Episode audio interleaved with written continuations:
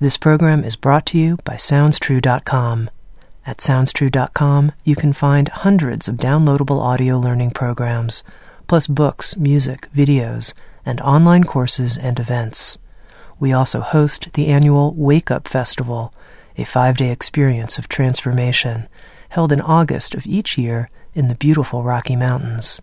You can also join our free direct access membership program and read transcripts of all of the Insights at the Edge podcasts and search our collection of podcasts with now more than 100 episodes available. At SoundsTrue.com, we think of ourselves as a trusted partner on the spiritual journey, offering diverse, in depth, and life changing wisdom. SoundsTrue.com. Many voices, one journey.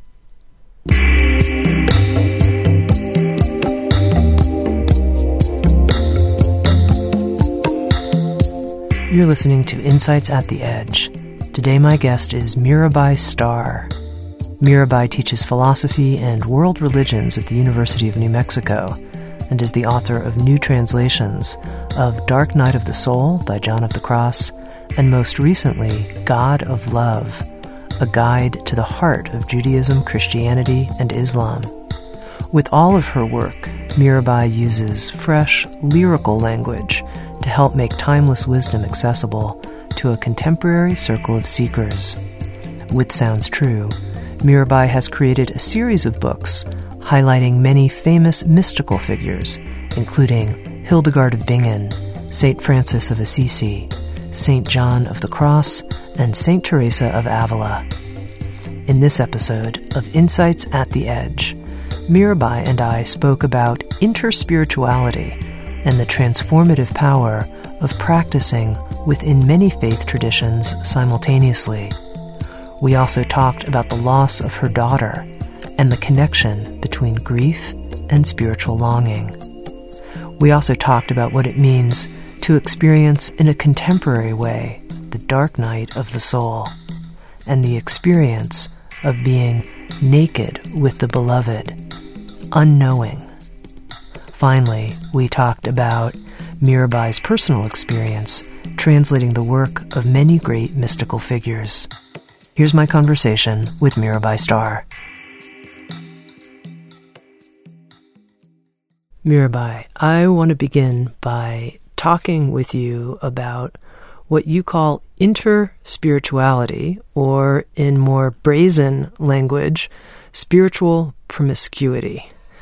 And just to begin with, talk a little bit about this term interspirituality, what that means. Well, this was a, a term coined by the late brother Wayne Teasdale, and it refers to the interconnectedness of all the wisdom ways of the world and having an experience through spiritual practice primarily of other religious and spiritual traditions.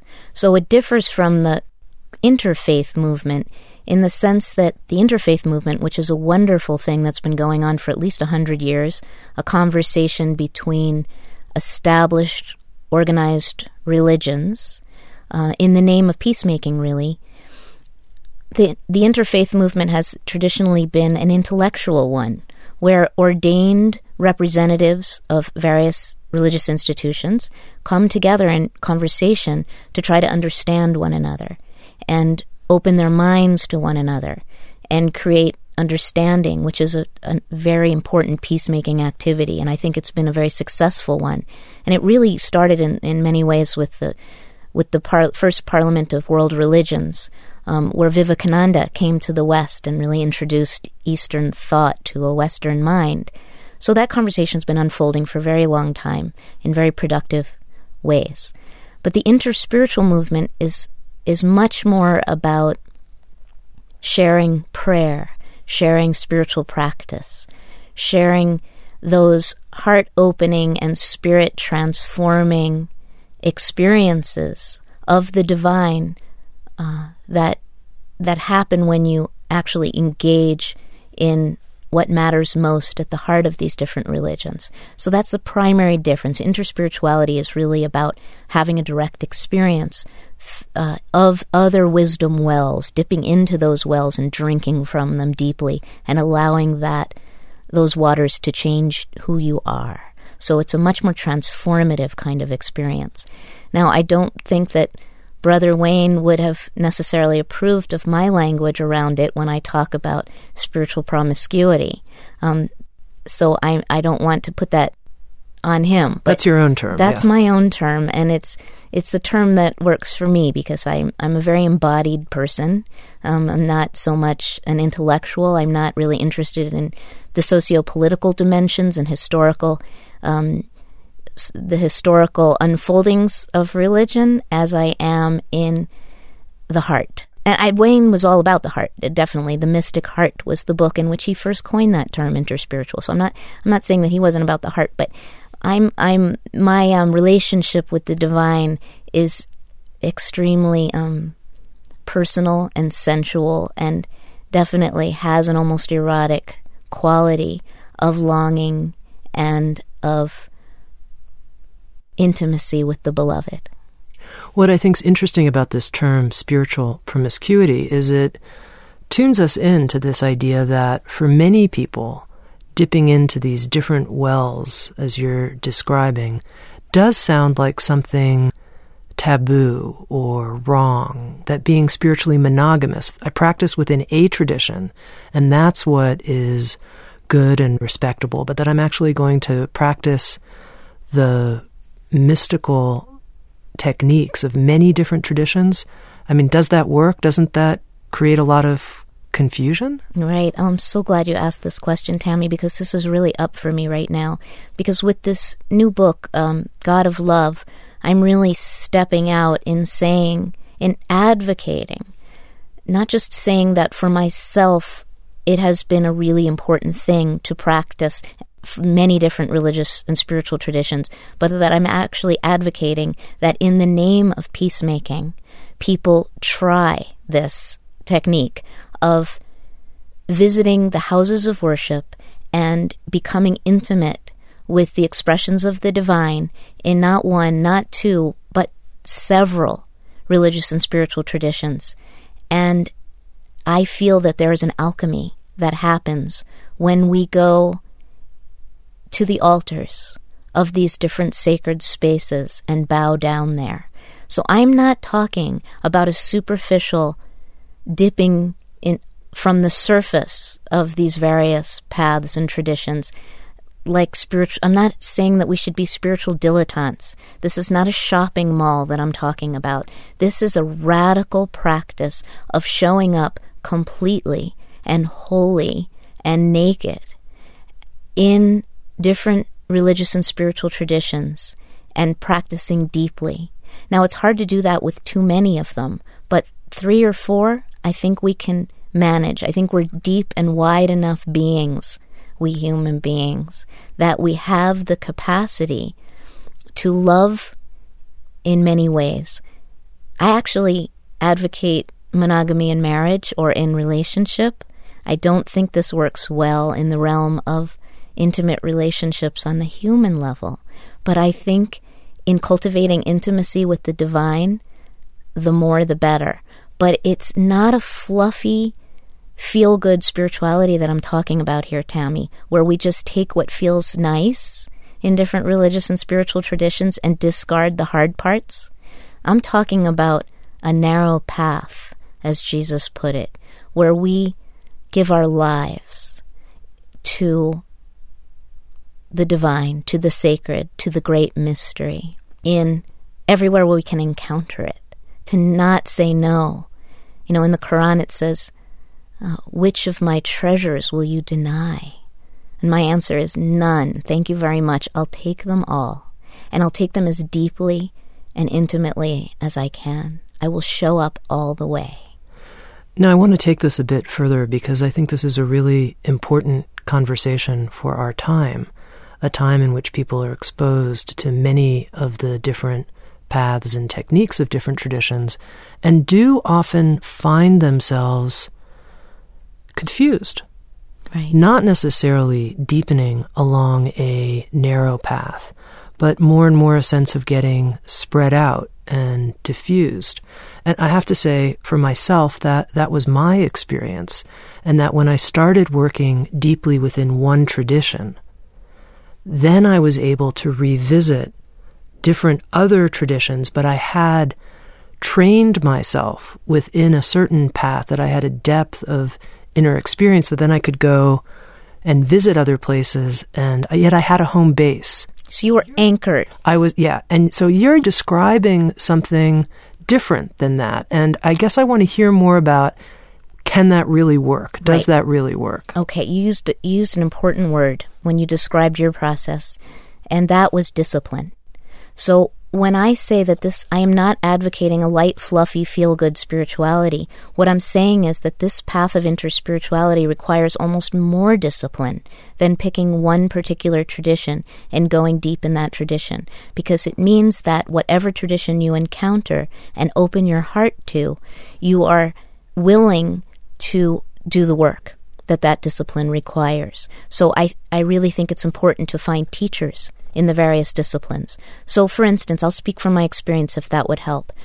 When I was around 15, I lived at the Lama Foundation, which is kind of the original interspiritual community on the planet in northern New Mexico, which was near my home of Taos. And at Lama, I was exposed to many of the different religious and spiritual traditions in the world, and many teachers, many great, great spiritual teachers came through Lama Foundation. And I remember at the time, the word on the street, or in the mountain, on the mountain really, was it's nice to experience all the different traditions, but Mirabai, eventually, you're young, but eventually you're going to have to pick one and go deep, because that's really the only way to cultivate that kind of direct connection with the divine that you are so obviously so thirsty for, which I was. And so I I had that voice in my head for decades, saying, "Okay, Mirabai, it's you're you're 20 now, and you're 30 now, and you're 40 now, and you still haven't picked one. You still look through the wen- the windows of each of these temples and altars and." and you gaze in longingly, wanting to be one, wanting to be one of the people inside that has chosen their path and knows what it is and cultivates the deep discipline within that tradition. Why can't you do it? And I realize now, at 50, finally, that my path is interspiritual. And so I was born Jewish, although my family was completely non religious. My mother often tells me now that everything she knows about Judaism she learned from me. and of course, what I learned about Judaism was from Reb Zalman, who I love dearly, but that's not exactly mainstream Judaism. So, but I do really identify with my Jewish heritage. That's an anchor for me in the world. I observe the weekly Shabbat. Every week, I light the candles on Friday night, I say the prayers, and then on Saturday, I unplug from the machine of the world. And it's really hard for me to do because I'm an extremely busy uh, person who is very motivated in the world. So, but it's such an important practice for me. Um, I celebrate the high holidays in the fall. I fast on Yom Kippur. I, there are various Jewish practices that really sustain me. When my daughter died, I sat Shiva, and I did, in fact, the entire year of mourning according to the Jewish ritual. So there are important Jewish Jewish practices that are part of my life. I took initiation as a Sufi in various Sufi orders through my teens and early 20s and feel still deeply connected with the mystical expression of Islam and Sufism. I have a lifelong Vipassana sitting practice. So, in the Buddhist tradition, my daily meditation practice is Buddhist. Um, and I could go on and on. Oh, all of my books are translations of the Christian mystics. And so I have this deep connection with the mystical aspects of Christianity and have really a deeply personal relationship with Christ and with Mother Mary. So, and I grew up in Taos, New Mexico, which has a strong native, indigenous uh, religious tradition that has had a very strong effect on me. My feeling of the sacredness of the land and a daily practice I have of being in the wilderness. All of that is this sustainable, multi layered interspiritual path. And, and I have a discipline and a practice in each of these traditions, and I have teachers in each of these traditions. I don't know if I could manage too many more than the four or five that I have and keep the feeling of depth and connectedness that I have. But yes, it is certainly possible, unlike I was told um, at 15. It is not only possible, but Tami, I feel like it's important that more of us step into this wilderness of interspirituality where there aren't a lot of guideposts and be willing to do this interspiritual work. So I think one of the critiques of the model you're offering is that someone can quote unquote edit the teachings. I'll take the parts I like. So I love doing this chanting practice and I love doing this wilderness practice, but I can kind of make my own path and I won't get cornered or confronted with the parts of the path I don't like because I edited those parts out. So, how do you avoid that in interspirituality? I have a lot of faith in our common sense as human beings. And I think if we cultivate an inquisitive and critical mind, we won't have any problem. We're given, we're endowed with this faculty of, of reason and discernment that allows us to make informed decisions about our spiritual encounters and not if you've experienced any kind of spiritual path deeply, you know what it's like to be uncomfortable and to show up for the hard parts, for the for the parts that don't line up with your own sensibilities. I mean there are parts of of Judaism, many many parts of the Hebrew scriptures that trouble me deeply, let alone the history of violence and oppression that have happened in the Judeo Christian traditions and, of course, in the Islamic tradition. Um, all three have have been guilty of taking certain parts of their scriptures and uh, and use them to hurt people. So if we stay in our integrity and in our honesty and show up for the hard parts and be willing to confront them, then I think it is not only possible, but it's our birthright to use our ability to discern and discriminate.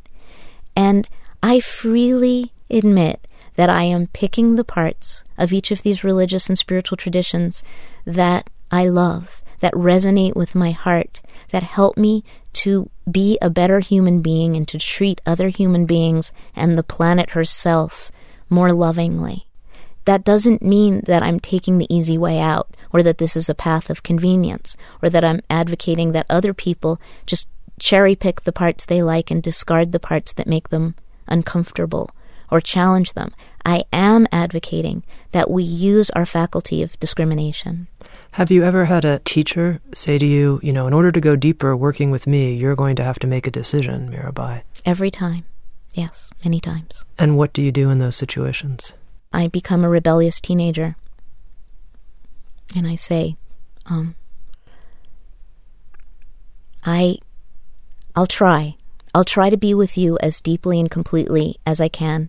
I will try to do this task that you're laying before me with as much integrity as I can, but I will not violate my intimate relationship with my beloved for the sake of pouring myself into the container that you're asking me to use to confine my spirit. I it feels it feels like that, Tami. It feels to me like a violation of my intimate relationship with my beloved to pick one to the exclusion of any other. Mm-hmm. Well, first of all, I want to say that I really respect your ferocity. And, Thanks. you know, there aren't many people taking the position you're taking. I also really respect that and admire it. Thank you. I think there are more and more of us. And believe me, I have tried to not take this position. I was hoping it was like teenage rebellion and I would grow out of it. But instead, I'm growing into it more and more. And I'm finding my companions, and there are many of us. Now, it seems to me that in today's spiritual world, people have a few different ways they can express and experience their spirituality. We've talked about two. So, one would be you find a home base within a tradition. And yet, within that home base, you could still explore other paths. But you say, this is really my home, and this is what I relate to primarily, but I'm an explorer also. So that's one option. Then the other option is what you're describing. You know, someone's part of three or four or five different faith traditions that they've put together. But then it seems like there's also a third type of person who says, you know, I'm actually not really drawn to any of the traditions. I don't even think I want to work with a teacher. I've had some deep mystical experiences on my own or with nature, and I'm kind of just a free bird out there in the world. What do you think of the third path? Yeah, that's that's a beautiful and valid path, and many of my closest friends walk that path. I would say the majority of the people in my life who I hang out with and resonate with are the people in that third category who actually find any version of organized religion suspect. I mean, my own parents were kind of social justice Jews and and political activists in the 60s in the anti Vietnam War movement who very consciously rejected organized religion um, because they felt that that most institution, religious institutions were responsible for most of the suffering on the planet, both historically and, and currently. And so I grew up with a real suspicion of religion myself, and and it's been in spite of all my conditioning, which makes a lot of sense to me. My parents' position makes a lot of sense to me. In spite of that, I've always been inexorably drawn to the flame of organized religion. So that third path of basically rejecting organized religion but affirming the sacred in everyday life and in nature and in deep personal spiritual experiences. Um, I, I'm all about that. And yet, I personally am drawn to the beauty and the ancient wisdom that I find in the established religious traditions. I'm afraid that people like me are going to jeopardize them and that it will they will become in danger of dying out because um, that there will be people who will dissipate the beauty and potency of these established religious traditions by not picking one. And yet, I think that they're compelling enough and that the ancient lineages that are so established in these traditions are strong enough and transformational enough and mysterious enough that they won't die out. So I treasure my friends who are ordained clergy people in each of these traditions, and I try to serve them so that they will stay alive. You know, then my friend Father Bill McNichols, a great iconographer priest, says that it's as important to give a prophet a drink of water as it is to be a prophet. So if I can keep bringing cups of something cool to drink for these these prophets of the various traditions who are on fire with their message, then um, I will be I will be grateful. But I don't seem to get to be one of them. No, you use this term, the beloved. No one can keep me away from my beloved or tell me what the container will be like for my relationship with the beloved. Tell me what you mean by that when you use that word. Hmm. Well, you know that's a that's a word that comes from the Jewish tradition, from the Song of Songs, and very much is in the Sufi tradition. Um, God as beloved, um, but aside from all the traditions, that has been my primary experience of the divine. Um, I don't know if you've noticed, but I've probably used the word God maybe once in this entire conversation. I'm almost allergic to the G word because it's been so abused, the word God. But for me, um, my relationship with the sacred, with the mystery, has always been one of passionate love. What's um, the thing about my love relationship with the divine, Tami, is that I am both a non dualist and a devotional maniac at the same time in the same container. I was so thrilled years ago when I, I heard a Papaji tape. And Papaji, the, the king of non dualism, said, I'm a bhakta, I'm a devotional being also. And I was so relieved because I have those two streams inside of me. There is a there is one spiritual stream that connects with the sacred as the absolute undifferentiated suchness, the the mystery. And I am much more interested in unknowing than I am in knowing.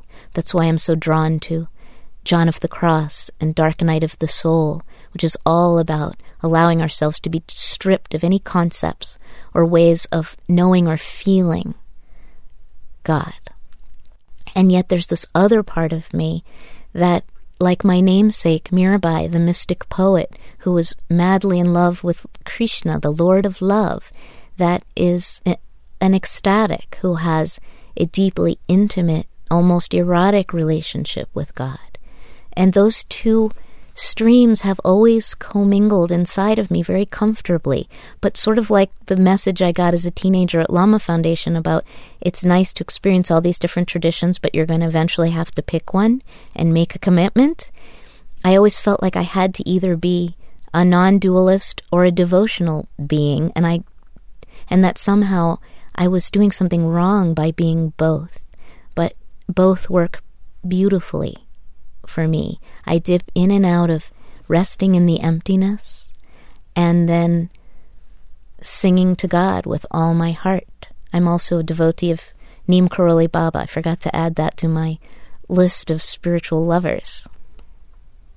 So it's interesting. You have theistic traditions and non theistic yes. traditions in your interspiritual map. So this is a type of I don't know, the something about the promiscuity term. I mean, it's humorous, but I also don't really like it in a way because it has, you know, negative associations. Let's find a different one. Yeah, but I think what you're getting at here is that you can practice within a theistic tradition, and you do. Yes. And a non theistic one, and find yourself going to the depths of spiritual experience within both. In fact, Tami, I cannot imagine doing it any other way then dipping into those two into and out of those two realms. And then sometimes they come together.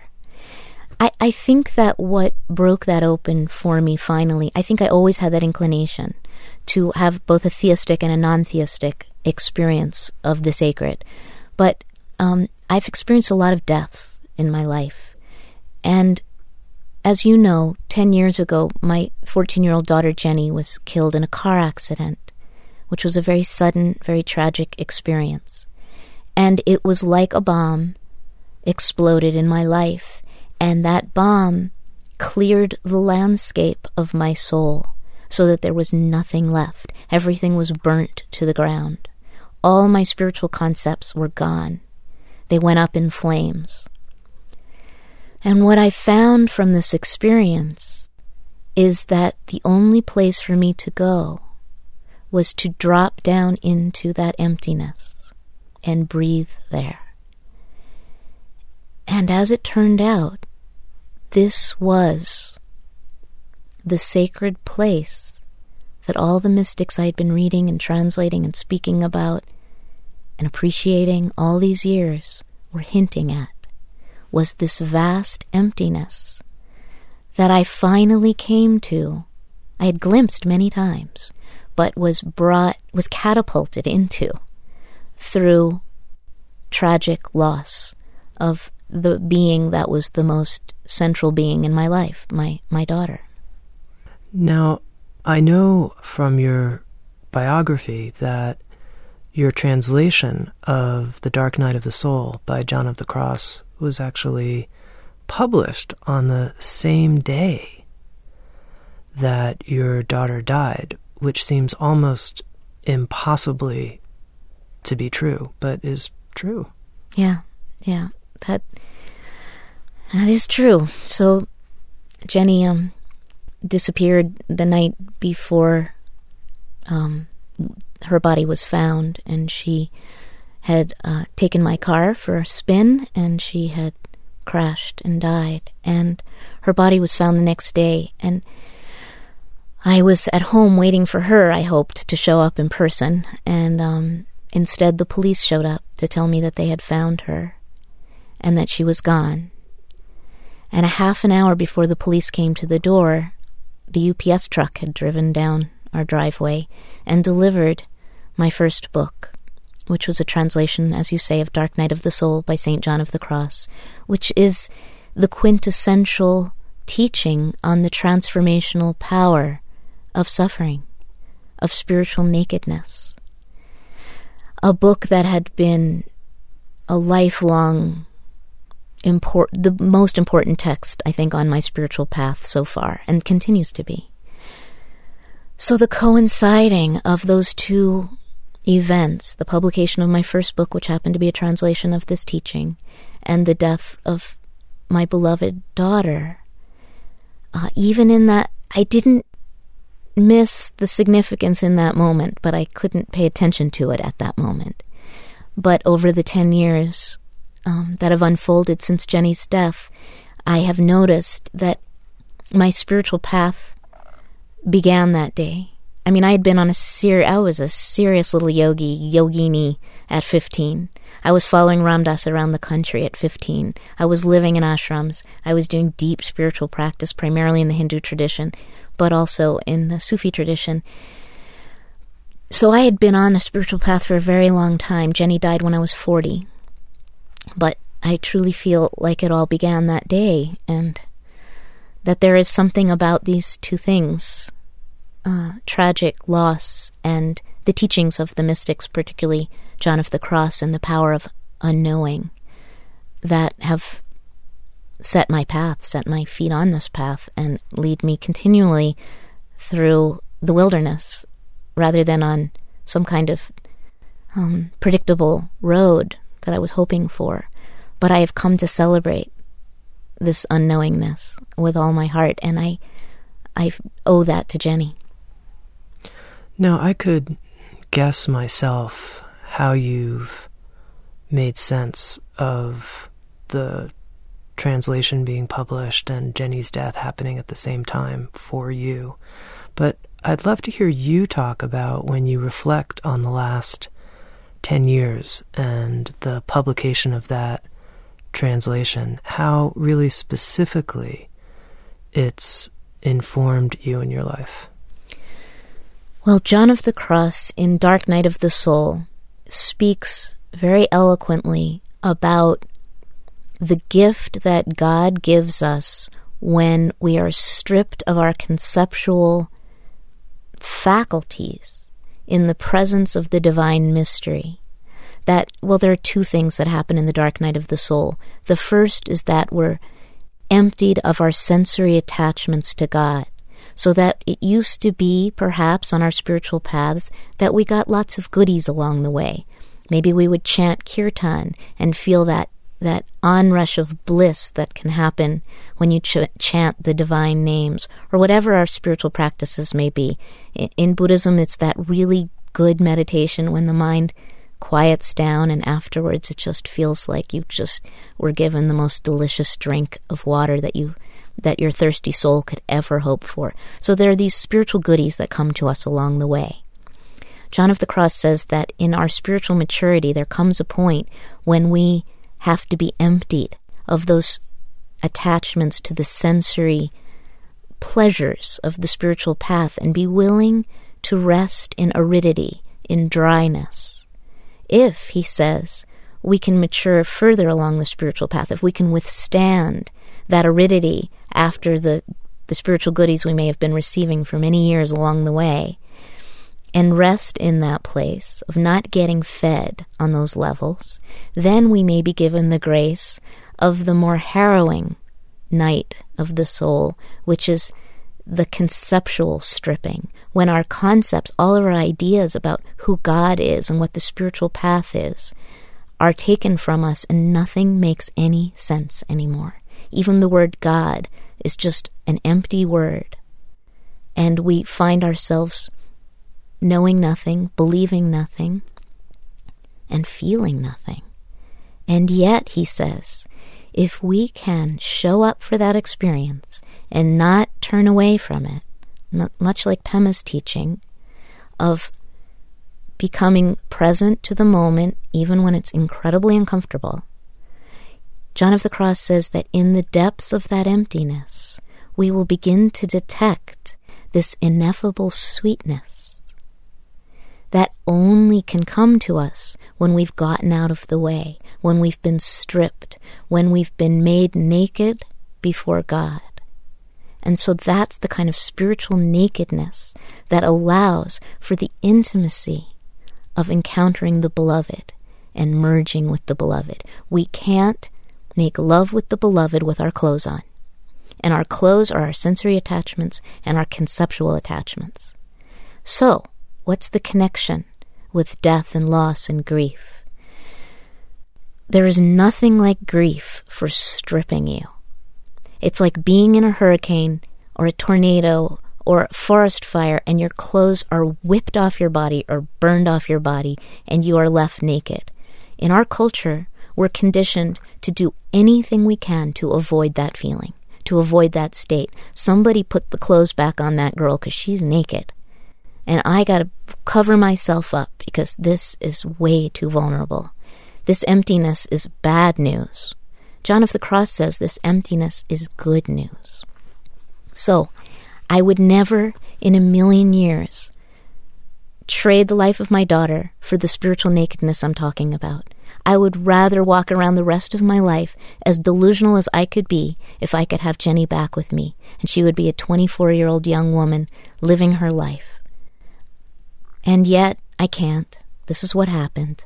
And I'm showing up for the experience of the loss of my daughter to the best of my ability. And what I'm finding is by being present with this loss as fully as I'm able, and it's hard. It's I'm asking people to sit in the fire. I'm asking people to breathe underwater and discover that we are endowed with special gills that allow us to do that. But I, as long as I'm here, I'm going to do my best to be present to the experience. And it resembles, from what I can tell, everything the mystics have taught us about resting in not knowingness, about being fully present to the moment, no matter what it feels like.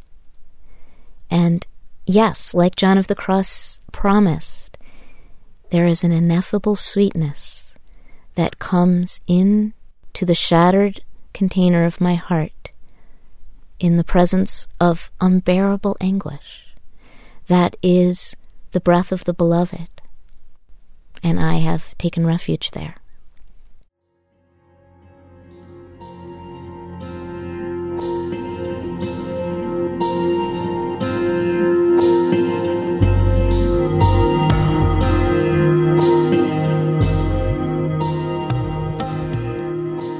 You're listening to Insights at the Edge, produced by Sounds True. Sounds True hosts an annual Wake Up Festival, a five day experience of transformation, held in August of each year in the beautiful Rocky Mountains. This is a gathering of spiritual teachers, artists, poets, and anyone interested in the many faces of awakening. For more information about the Wake Up Festival, please visit soundstrue.com forward slash wake up. And now back to Insights at the Edge.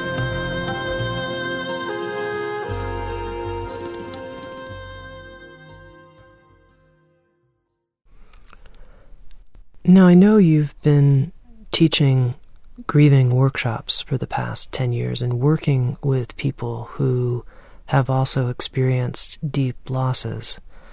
And I'm curious when you work with people where do you see them getting stuck and not able to move through what we could call this initiatory process?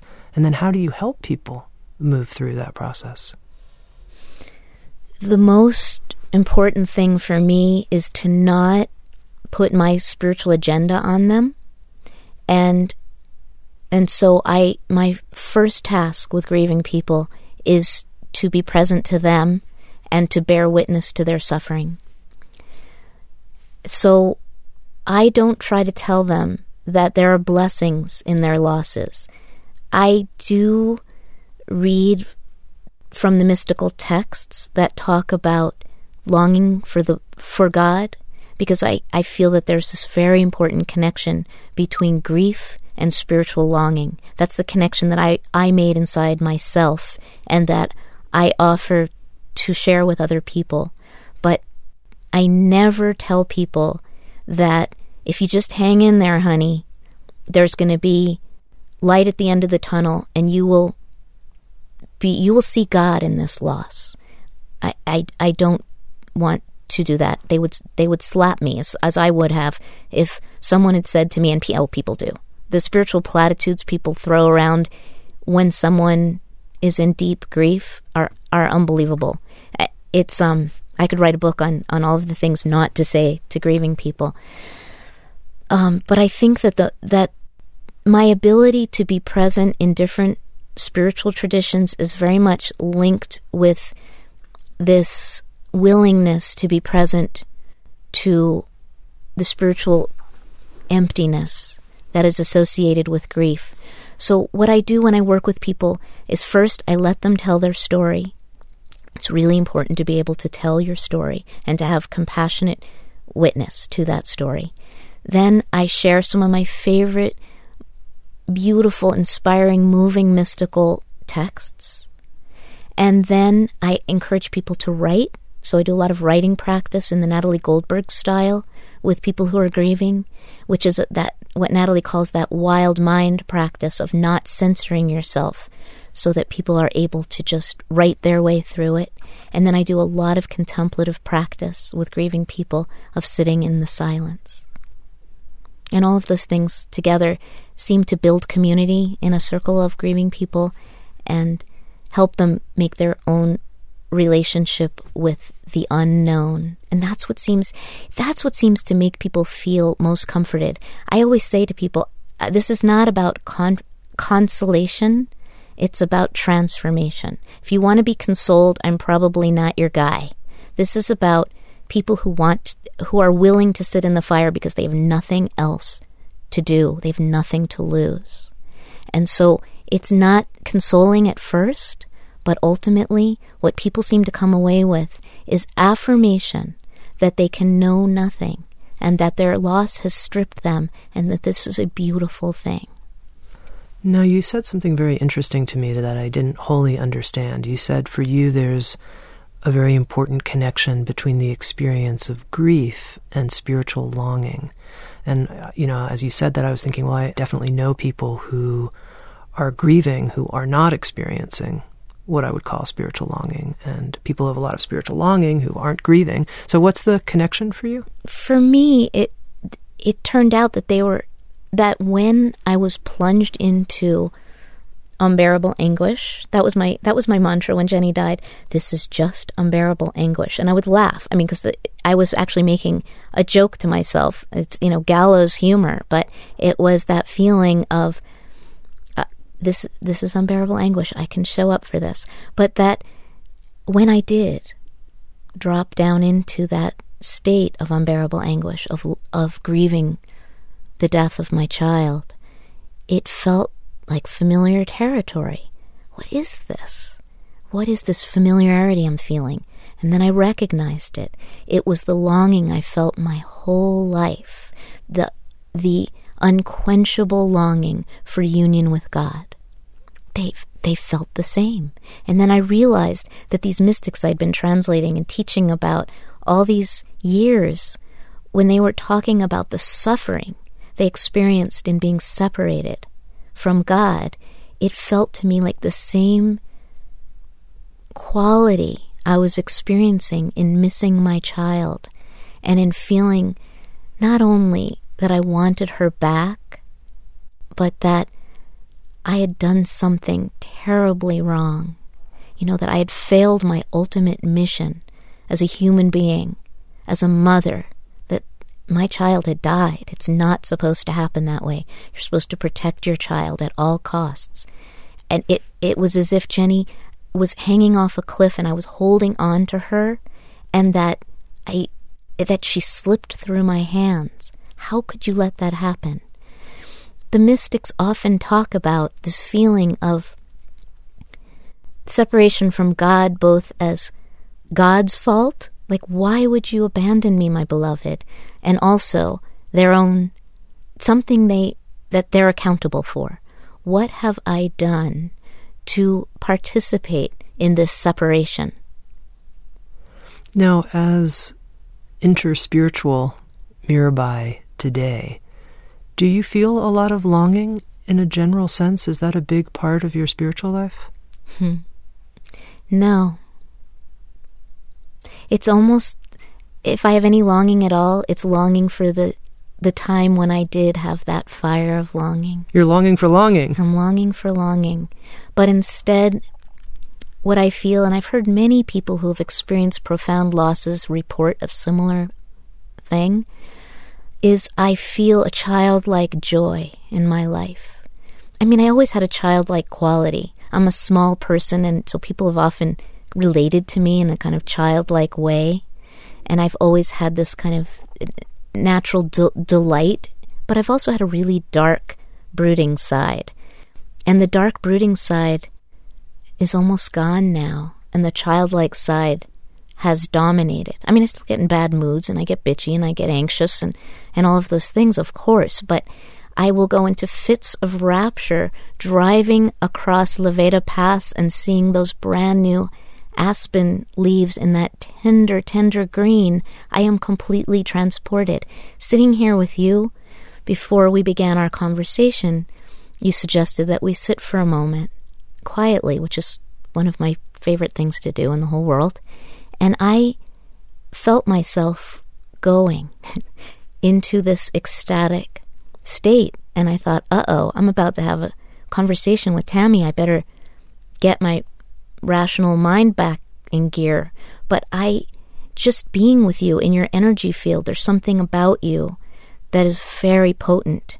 And it just, just sitting with you in the silence, I was able to immediately drop down into that energy that you have that is so profound and a very high energy, if I may use that term. And I, it just took me away.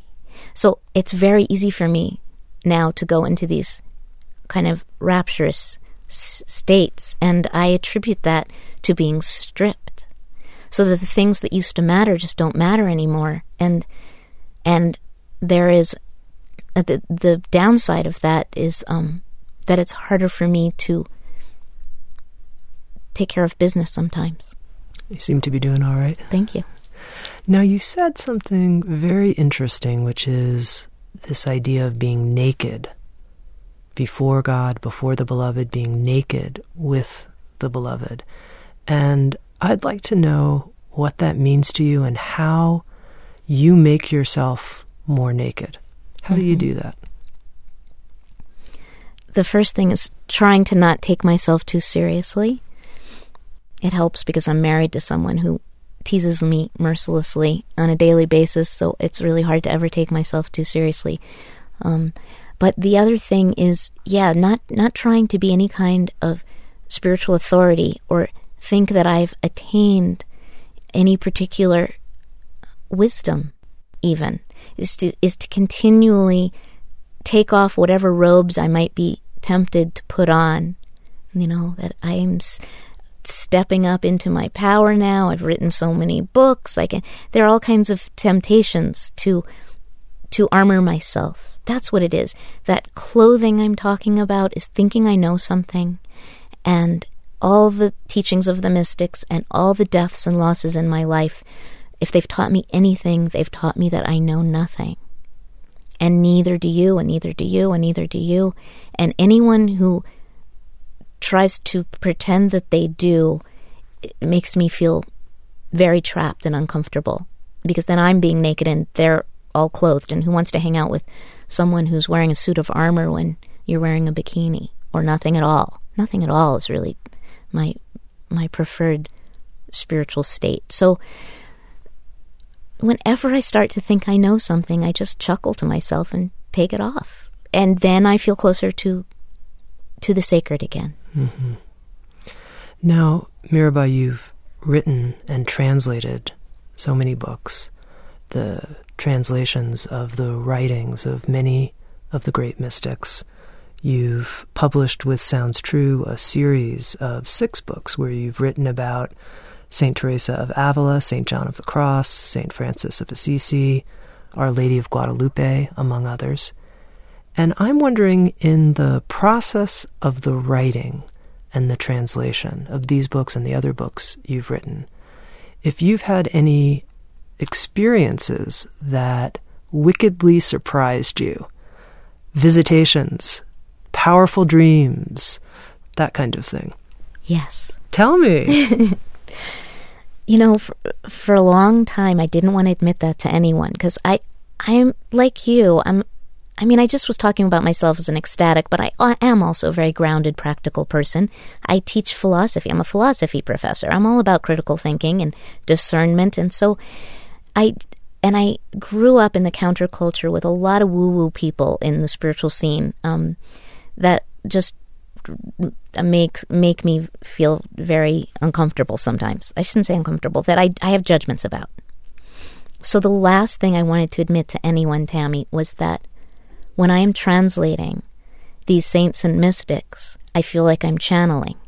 But finally, I had to just admit that that's absolutely what's happening. And I think we, by the way, I don't think I'm anything special in that regard. I think any artist, any activist, anyone who's passionate about creativity or about service in the world experiences what it's like to become a conduit for something higher and better and smarter and often funnier than yourself, right? So it's not an unusual thing I'm talking about, but I definitely experienced it that when I would translate the mystics or write about them.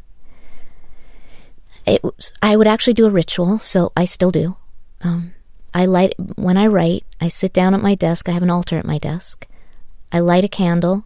I offer the light to the various saints and masters that I surround myself with. I close my eyes for a couple of minutes and become quiet inside, and then I get to work. And in somewhere in that little ritual, there is this slight, delicate, but important movement, a shift where it's it's like a dance move. It's like tango. It's this little step to the side. And when I step to the side, that other thing steps into the place where I was just standing and does the work. So I am not one of these writers that writes in, tor- in a state of torment. it's an ecstatic experience for me 99% of the time because it doesn't feel like me doing it. And it's so refreshing to get out of your own way and make a space for this wonderful onrushing of spirit that can come through. So I think it's one of the reasons that I'm so attached to my relationship with these mystics and to r- writing these books. Um, and I complain and kvetch, um, have little tantrums about being typecast as a translator of the mystics or as a commentator on the mystics and not being not speaking in my own voice that I, I feel sometimes that I'm in a gilded cage. It's wonderful to have the opportunity to do all these books, but can I please tell my story. You know, sometimes I feel that way. But I also am very addicted to that delicious feeling of being a conduit for these for the great perennial wisdom that comes through the voices of these timeless wisdom figures and it is an experience of of being with them. It's darshan. You know, in the Hindu tradition, darshan is sitting at the feet of the guru. I mean, it doesn't get much better than that, much more delicious and much more intimate. So when I'm translating and speaking about the mystics, I am sitting at their feet and they're stroking my hair and they're feeding me sweets from their own hand. And they're doing that so that I can then go f- feed the world. Now, what would you say to somebody who might have a feeling of being drawn to either this mystic or that mystic or to the writings of one of these mystics and wants to know how to deepen their relationship with that mystic. Hmm. You know, one of the th- the questions you asked earlier relates to to this. You were saying, what do you say to people who might challenge you about, well, you didn't use the word superficial, but about, or dabble, but I'm going to use those words, about dabbling in a superficial way in each of these spiritual traditions and not cultivating a deep discipline in any one of them. And, oh, and about just taking the parts that you like, that taste good, and discarding the rest. And I answered that with, with my trust in our powers of discernment. And I would say that with the mystics, in translating the works of the mystics, I've had, you know, when you're doing the entire autobiography of St. Teresa of Avila, you can't take out the parts you don't like. I've translated an entire 400 page manuscript, and there were a lot of parts of that book that rubbed me the wrong way and would rub the sensibilities of any contemporary woman the wrong way because Teresa is talking about being an insignificant worm and things like that, constantly putting herself down.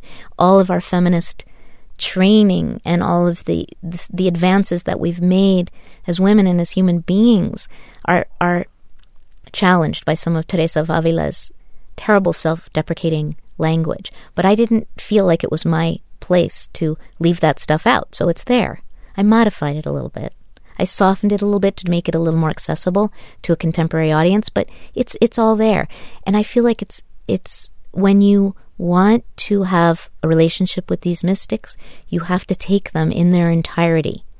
With all their neuroses, I mean, St. Francis of Assisi was an extremely neurotic guy. I'm madly in love with him, and he's one of the most important spiritual guides in my life. And there are all kinds of reasons that I love him and identify with him, including his very human neurotic behavior. So, here at the end of our conversation, Mirabai, I wonder if you would grace us by reading either a translation or something that you've written about one of the mystics that you love. I'm going to read the closing prayer from the St. Teresa of Avila book, which is part of the Sounds True series. So I wrote this prayer to Teresa of Avila. O oh, Saint Teresa of Avila, I know that the great way is uncharted, and I know, too, you have walked there, through that wilderness, to the other side. Lean toward me now, and whisper a secret or two in my ear. O oh, sweet lover of the Holy One, you say that my soul is a spectacular castle, the most beautiful place in all creation you say that the Holy One himself would not live anywhere else, that he is, even now, waiting for me in the innermost chamber, that all I have to do is go within. How, sweet saint, do I begin? O you gardener of the soul, help me to cultivate my soil so that I may be a place of beauty in which the Holy One can walk and be refreshed. I have learned to draw the water of prayer from the deep well of grace and carry my buckets far across the landscape to sustain my newly germinated virtues. I have engineered an elaborate system of aqueducts, used all my might to turn the crank of the water wheel, to channel that grace to my delicate sprouts. I have dug little ditches all the way from the mother ditch, so that the water of prayer could seep into my garden from the earth herself. And now, gentle handmaid of the architect of all that lives, I await the grace of his gentle reign. Teach me, wise sister, to be patient. Teach me to love the emptiness. Help me to attain the prayer of recollection gather my unruly thoughts, my distracting desires, my memories and projections, point them all like arrows toward the center of my soul. Send me straight home. I will sit here until the mud settles in my cup and the water of my mind grows clear. Teach me, wise sister, to be still. Teach me to love the silence. Help me to attain the prayer of quiet. Once I have hollowed out my soul with intention, show the Holy One where I am, so that he will come and fill me. I have tasted the warmth of that grace. I have felt the brush of his lips on my face. I am empty now and ferociously hungry. Teach me, wise sister, to be nobody. Teach me to love my dying. Help me to attain the prayer of union. I know that I know nothing now, that my small self is a moth, inexorably drawn to the divine flame. There is no turning back. Let lover melt into beloved. Let nothing remain but love. You have died in him again and again. Show me the way. O oh, Mother Teresa, help me to see the difference between embracing the earth and loosening my attachments to the world. Let me love my imperfect body, my unruly emotions, let me honor creation and tend her creatures. Let me eat with gusto, sleep in peace, and make beautiful and useful things with my own hands. Amen.